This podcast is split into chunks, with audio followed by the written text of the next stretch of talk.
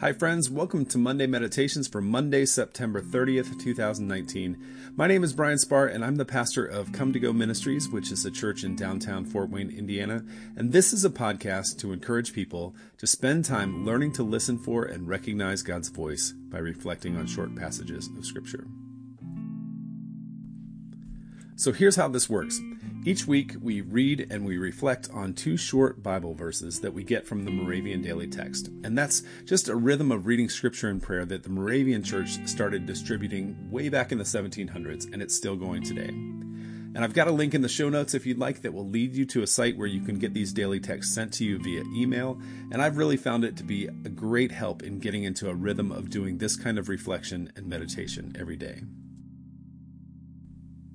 And finally, if you find this podcast helpful, just take a few seconds to share it with somebody else or even give it a five star rating on your podcast app. That helps people find us, and we just want to be helpful to as many people as we possibly can. So thanks for your help with that. Now let's take a few deep breaths.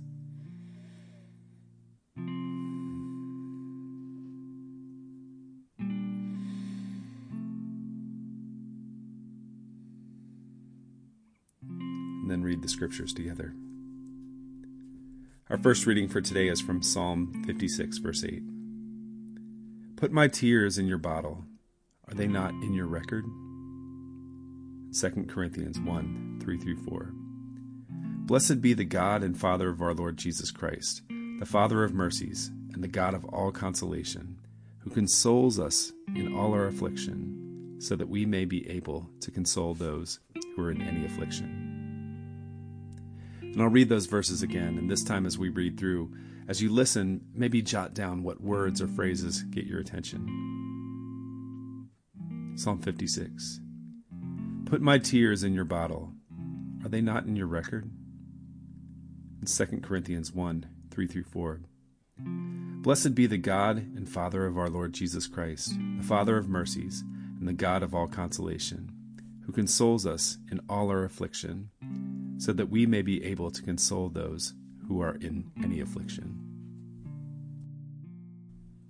After reading the scriptures, I like to ask a few questions to help me reflect and prepare to listen for what God is saying. Questions like, What has my attention and why? Or what do I wonder about? Or what do I not understand? Or is there anything that might prompt me to an immediate action or response? And today, the only question that I seemed to need to answer was, what has my attention and why.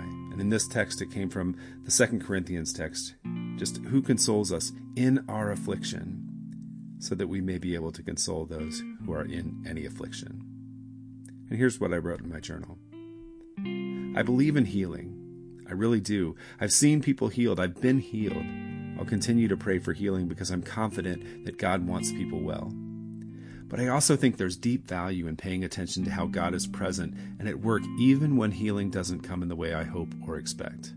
Because sometimes it doesn't. But the writer of this text speaks of God who consoles us in our affliction. It doesn't say God who always makes things better in the ways I might measure them. In our affliction. I don't want to get stuck only ever equating God's power and presence and healing with when things fall neatly into place and work out the way that the way I want. If so, I'm stuck neck deep in the question where was God?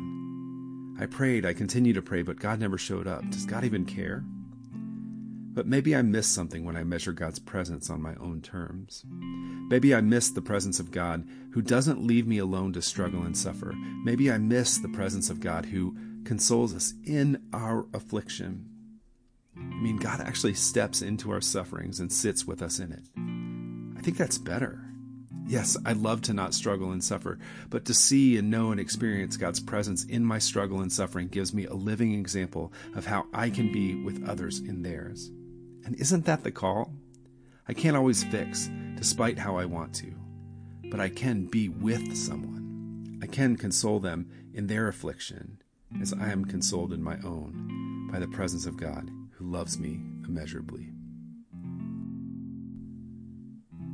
Now to really prepare to listen for what God is saying to me, the grace that God has for me in all of this. I like to write a prayer just to prepare my heart, a prayer that reflects what I've been thinking about in response to these verses, in response to what has my attention.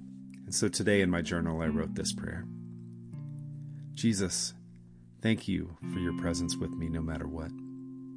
May I learn from your presence how I might be present for others today. Amen.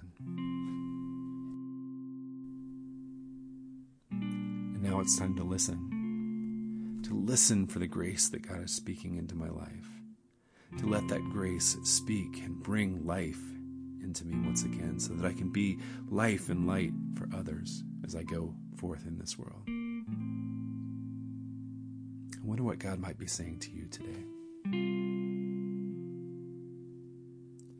Thanks for tuning in, friends. Now, feel free to try this out on your own. Let me know how it goes for you, and I'd be happy to help in any way that I'm able. So, God bless you as you listen for God's grace speaking to you this week, and as you respond faithfully with your actions. We'll see you next week.